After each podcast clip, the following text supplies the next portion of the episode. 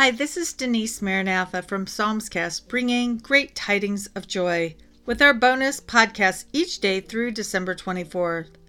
This month is the most wonderful time of the year for many, whereas other people's really struggle through this time. Expectations are set high, and it is easy to get caught up in all the chaos and all the drama of various traditions. For those who know Jesus as their Lord and Savior, for the last 1700 years, December 25th has been designated as Jesus' birthday. That's why some people say Jesus is the reason for the season. Oh, friends, there is so much more to this story than a babe in a manger, nativity scenes, and church traditions. Jesus is the reason, period, all day and every day.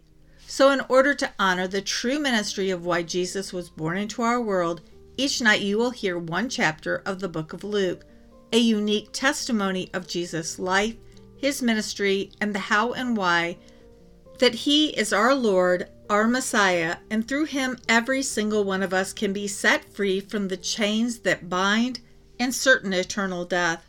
The point in sharing this each night is to invite the Lord into your life so that he can unpack how following Jesus can change everything going forth from today. Each day, I do try to give a brief recap of what happened the previous day. And in Luke 17, Jesus warns of offenses regarding sin, faith, and duty. Jesus heals 10 men from leprosy, and he also discusses the coming of the kingdom of God. Chapter 17 is an interesting read, especially if you struggle with how many times you have to forgive somebody or if you ever ponder, when is Jesus coming back? And that brings us into our next chapter that we're going to cover today. It is chapter 18 of the Gospel of Luke, and I am reading from the Message Bible.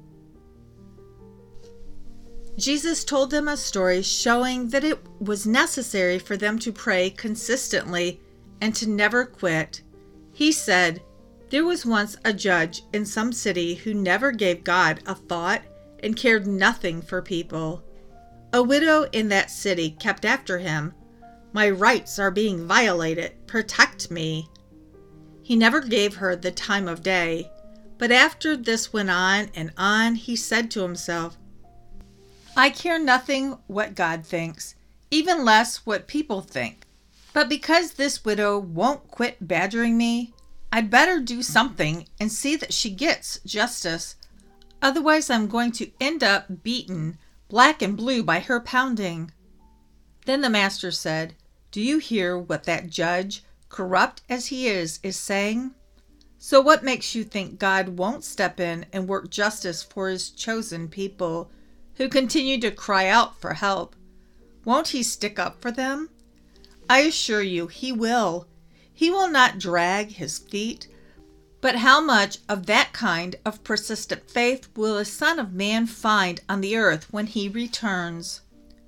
He told his next story to some who were complacently pleased with themselves over their moral performance and looked down their noses at the common people. Two men went up to the temple to pray, one a Pharisee, the other a tax man. The Pharisee posed and prayed like this O God, I thank you that I am not like other people, robbers, crooks, adulterers, or heaven forbid, like this tax man. I fast twice a week and tithe on all my income. Meanwhile, the tax man, slumped in the shadows, his face in his hands, not daring to look up, said, God, give mercy, forgive me, a sinner. Jesus commented, This tax man, not the other, went home made right with God. If you walk around with your nose in the air, you're going to end up flat on your face. But if you're content to be simply yourself, you will become more than yourself. People brought babies to Jesus, hoping he might touch them. When the disciples saw this, they shooed them off. Jesus called them back. Let these children alone. Don't get between them and me. These children are the kingdom's pride and joy. Mark this unless you accept God's kingdom in the simplicity of a child, you'll never get in. One day, one of the local officials asked him, Good teacher, what must I do to deserve eternal life? Jesus said, Why are you calling me good? No one is good, only God. You know the commandments, don't you? No illicit sex, no killing, no stealing, no lying, honor your father and mother. He said, I've kept them all for as long as I can remember. When Jesus heard that, he said, Then there's one more thing left to do. Sell everything you own and give it away to the poor. You will have riches in heaven. Then come, follow me. This was the last thing the official expected to hear. He was very rich and became terribly sad. He was holding on tight to a lot of things and not about to let them go. Seeing his reaction, Jesus said, Do you have any idea how difficult it is for people who have it all to enter God's kingdom? I'd say it's easier to thread a camel through a needle's eye than to get a rich person into God's kingdom. Then who has any chance at all? The other said. No chance at all, Jesus said, if you think you can pull it off by yourself every chance in the world if you trust God to do it. Peter tried to regain some initiative. We left everything we owned and followed you, didn't we? Yes, said Jesus, and you won't regret it. No one who has sacrificed home, spouse, brothers and sisters, parents, children, whatever will lose out, it will all come back multiplied many times over in your lifetime, and then the bonus of eternal life. Then Jesus took the twelve off to the side and said, Listen carefully. We're on our way up to Jerusalem. Everything written in the prophets about the Son of Man will take place. He will be handed over to the Romans, jeered at, ridiculed, and spit on. Then, after giving him the third degree, they will kill him. In three days he will rise alive. But they didn't get it, could make neither heads nor tails of what he was talking about. He came to the outskirts of Jericho. A blind man was sitting beside the road asking for handouts. When he heard the rustle of the crowd, he asked what was going on. They told him, Jesus the Nazarene is going by. He yelled, Jesus, Son of David, mercy, have mercy on me. Those ahead of Jesus told the man to shut up, but he only yelled all the louder, Son of David, mercy, have mercy on me. Jesus stopped and ordered him to be brought over. When he had come near, Jesus asked, What do you want from me? He said, Master, I want to see again. Jesus said, Go ahead, see again. Your faith has saved and healed you. The healing was instant. He looked up, seeing, and then followed Jesus, glorifying God. Everyone in the street joined in, shouting praise to God. I am pretty sure I say this every single day since we started this. Is your mind reeling and overloading on all that you just heard? And yes, reading these chapters aloud just continues to challenge my abilities.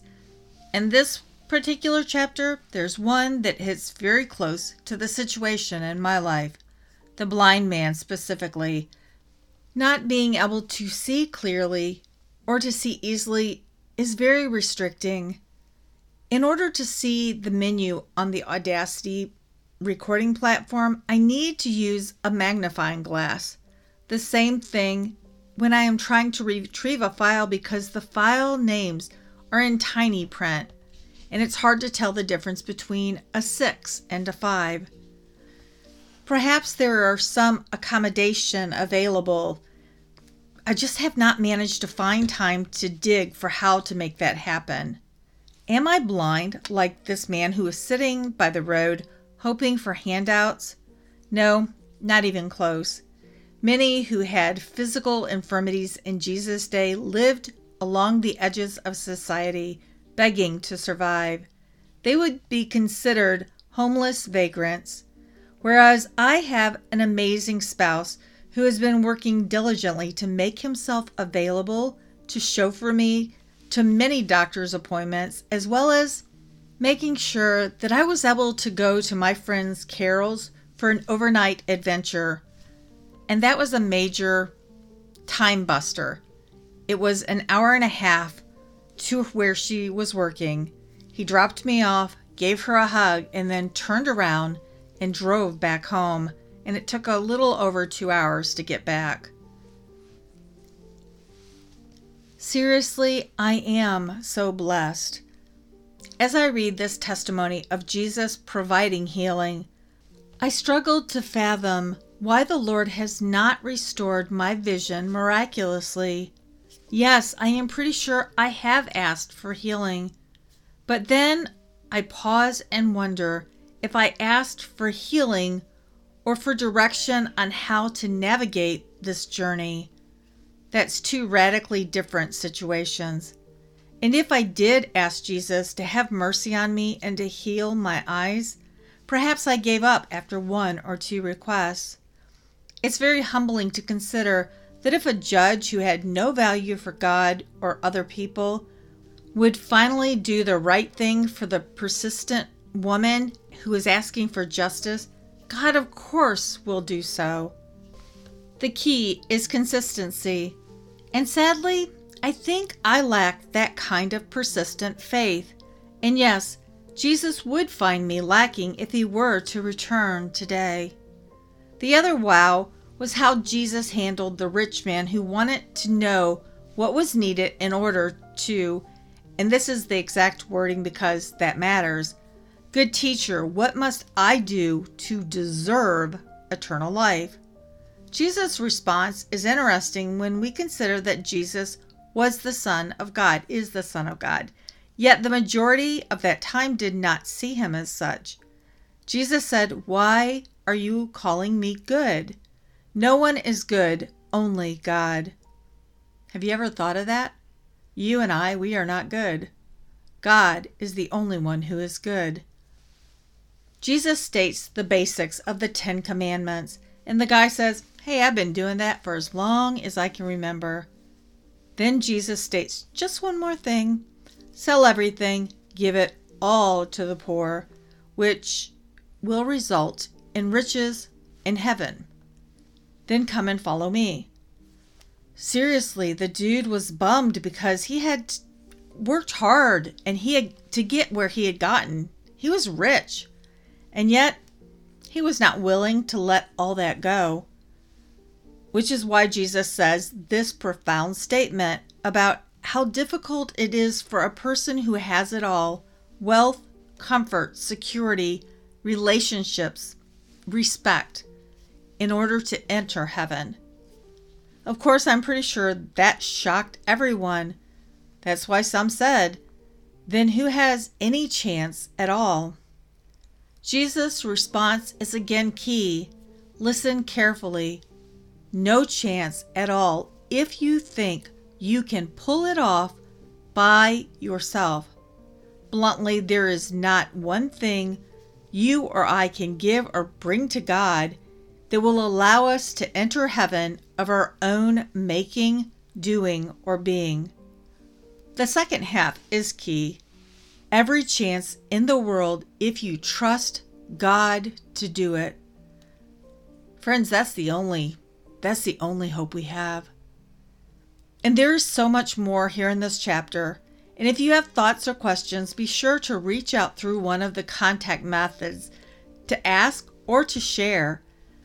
The Facebook Psalmscast page is a great platform to engage with others. Hopefully, you have enjoyed today's reading. I hope you will share with others about this daily podcast, Psalmscast, that's called December Miracle so they too can experience meeting Jesus each day as we head into the thick of these holidays. In just a moment, I'll share some contact information for those who are interested. But to the rest of you today, that's a wrap. I am Denice. I love you and appreciate you. Have a blessed night and God bless. See you tomorrow for chapter 19. The Psalmscast contact methods are as follows to call, to text, or if you are using WhatsApp. The number is 1 470 240 1509. You can email to psalmscast at gmail.com. Psalmscast does have a page on Facebook where you can share your thoughts, interact with others, and of course, like, follow, and share the podcast episodes. If you have enjoyed this podcast, hit the subscribe button so you don't miss a day.